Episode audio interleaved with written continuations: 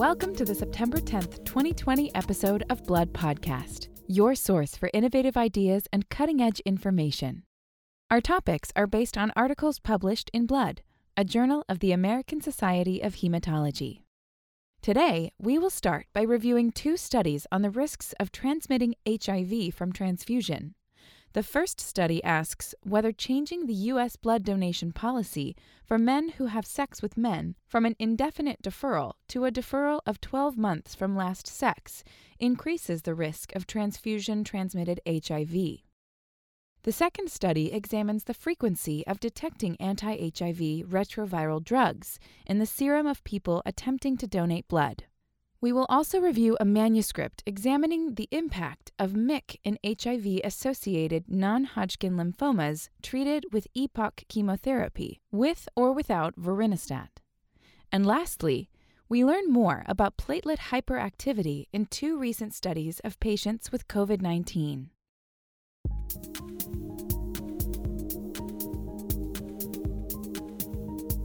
Our first two studies are entitled HIV incidence in U.S. first time blood donors and transfusion risk with a 12 month deferral for men who have sex with men by Edward Grebe and HIV antiretroviral therapy and prevention use in U.S. blood donors, a new blood safety concern by Brian Custer, both from the Vitalant Research Institute in San Francisco and their colleagues. Grebe et al. report the impact of changing U.S. blood donation policy for men who have sex with men, or MSM, from an indefinite deferral to a deferral of 12 months from last sex. From 1985 to 2015, the U.S. Food and Drug Administration recommend that blood collection organizations indefinitely defer male donors who have had sex with another male, even one time, since 1977.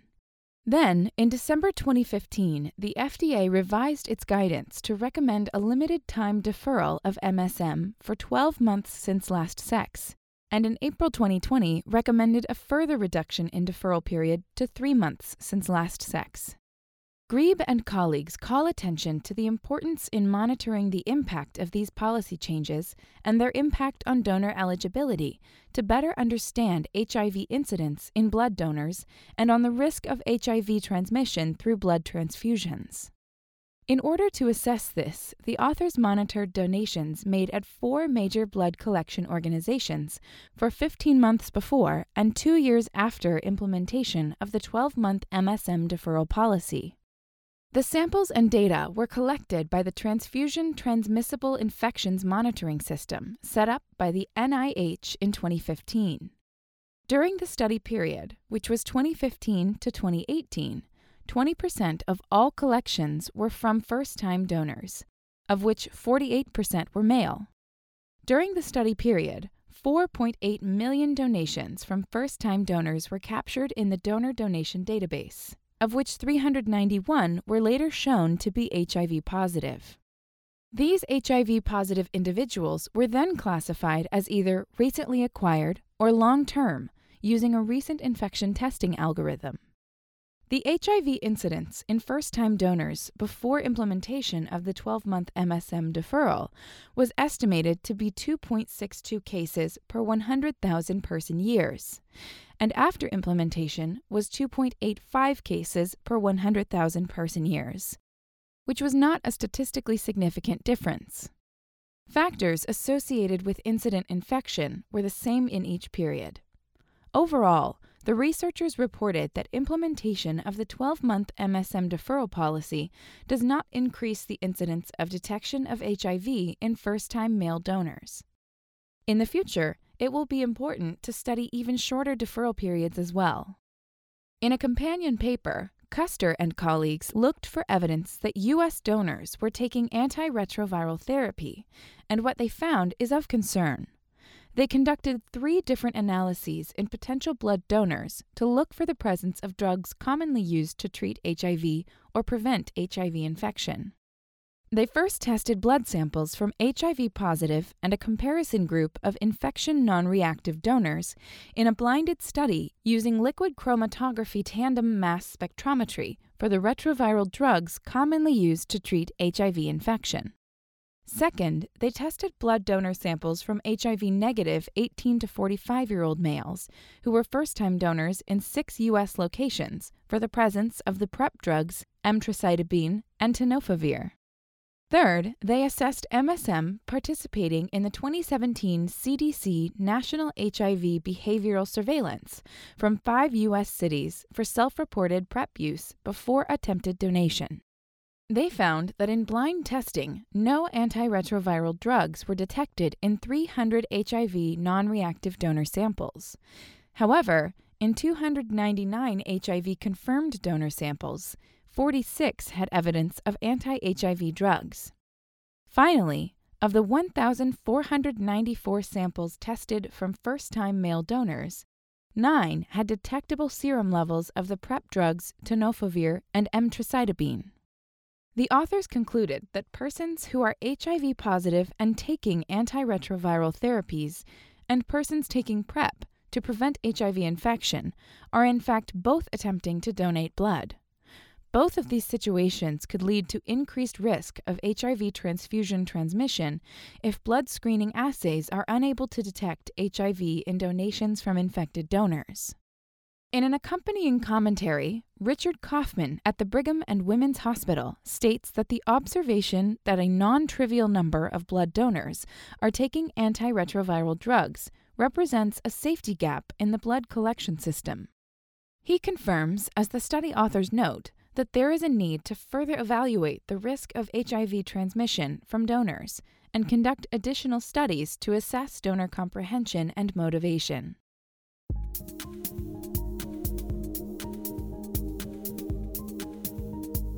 Next, we will review a study entitled Impact of MYC in HIV associated non Hodgkin lymphomas treated with EPOCH and Outcomes with Vorinostat, conducted by Juan Ramos at the University of Miami Miller School of Medicine and colleagues from the AIDS Malignancy Consortium.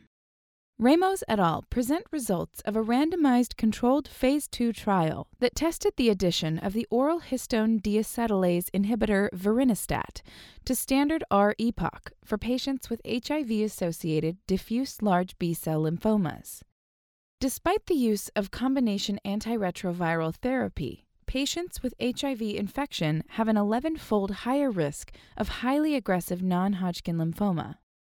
When standard dose chemotherapy regimens are used in conjunction with antiretroviral drug therapy, clinical outcomes for these patients have improved, approaching that of the general population.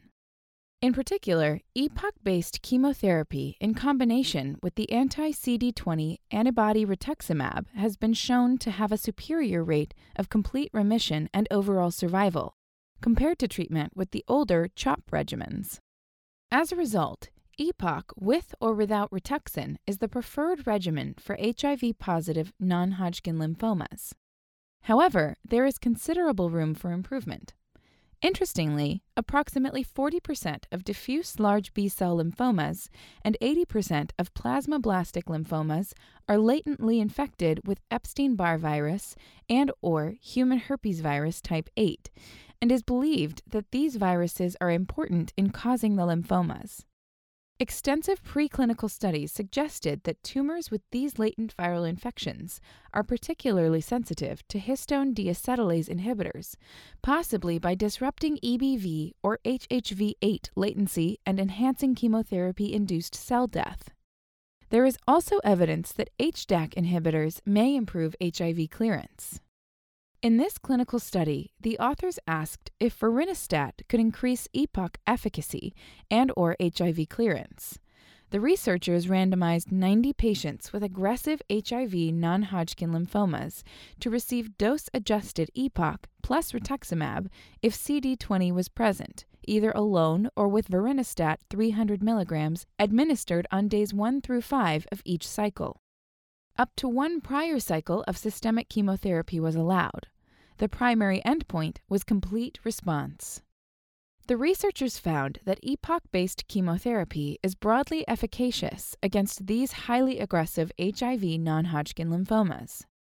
However, adding the five day course of vorinostat during each chemotherapy cycle added some toxicity and failed to improve efficacy.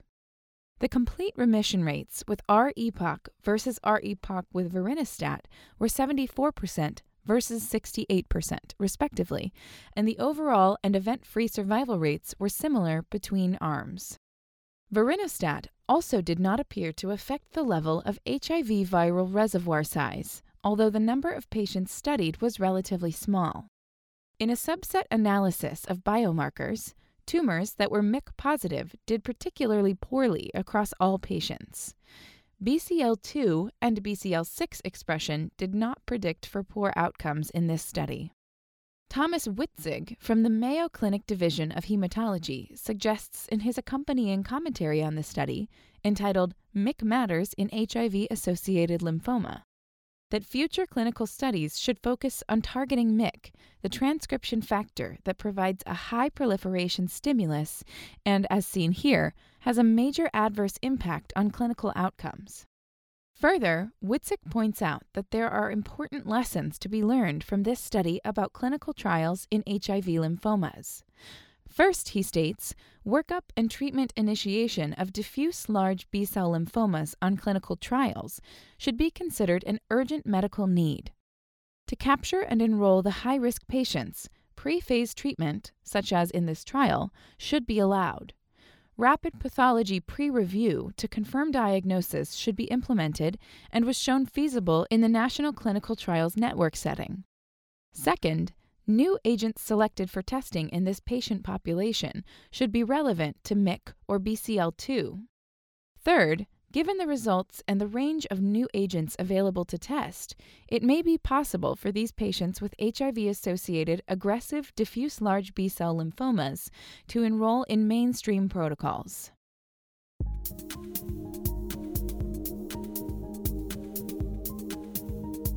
Our final two studies today look at platelet hyperactivity in COVID 19 associated pathophysiology while the hallmarks of COVID 19 typically include an intense inflammatory response and respiratory symptoms, the hematologic manifestations of this infection have also come to the forefront, especially the severe thrombotic complications that contribute to organ failure and mortality. While platelets are not usually directly infected by the SARS CoV 2 virus, endothelial damage, a cornerstone of COVID 19 disease, releases key platelet agonists that cause platelet activation. In addition, patients with hypertension, cardiovascular disease, and obesity, all of which are associated with baseline platelet hyperreactivity, may have particularly severe hematologic complications. COVID 19 associated coagulopathy is characterized by an elevated D dimer, mild thrombocytopenia, and a prolongation of the activated partial thromboplastin time. In addition to these laboratory findings, patients present with increased risk of thrombosis. The first of these two studies on this topic is entitled Platelet Gene Expression and Function in COVID 19 Patients, conducted by Bhanu Kanth Manne, Robert Campbell, and colleagues from the University of Utah Molecular Medicine Program in Salt Lake City. In this study, the researchers examined the changes in platelet gene expression and function in COVID 19 patients.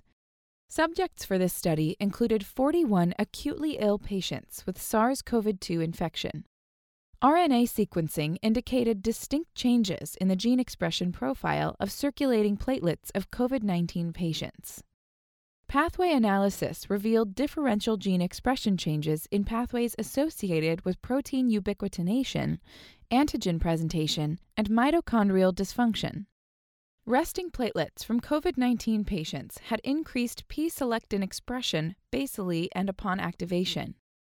Circulating platelet neutrophil, monocyte, and T cell aggregates were all significantly elevated in COVID 19 patients compared to healthy donors.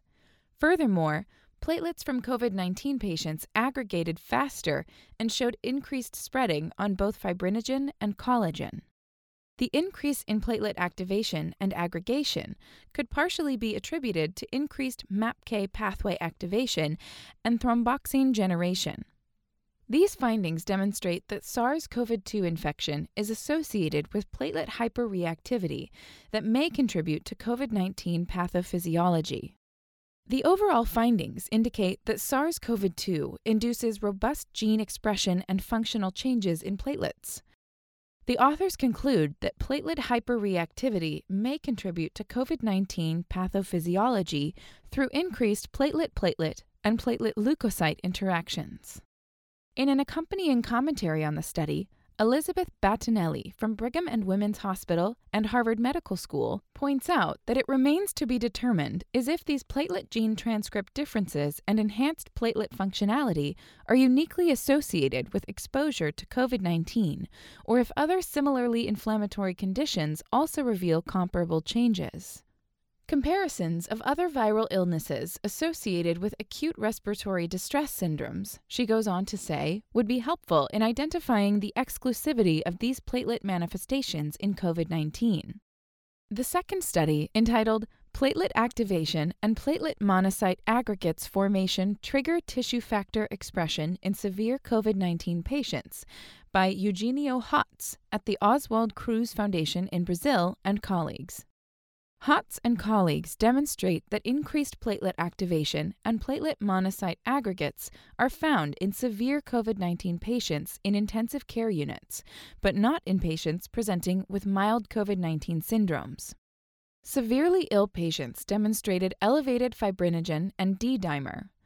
Platelet activation was associated with increased platelet expression of P selectin and CD63 and platelets from patients with severe COVID 19 infection induce monocyte derived tissue factor expression that is diminished by pre-treating COVID 19 patient platelets with an anti P selectin neutralizing antibody.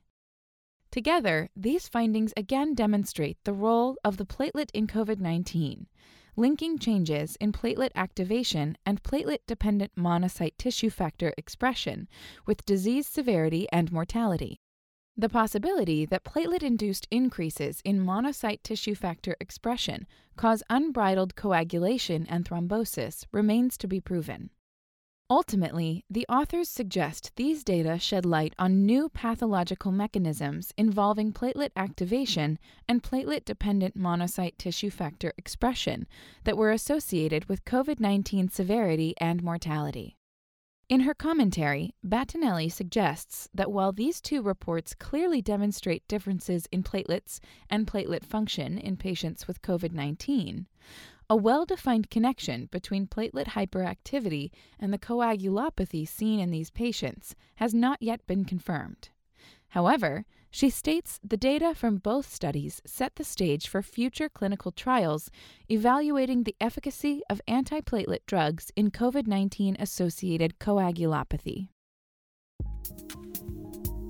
For a list of additional authors, as well as more detailed articles and commentaries on which this podcast is based, please go to www.bloodjournal.org. Be sure to join us next week for another episode of Blood Podcast.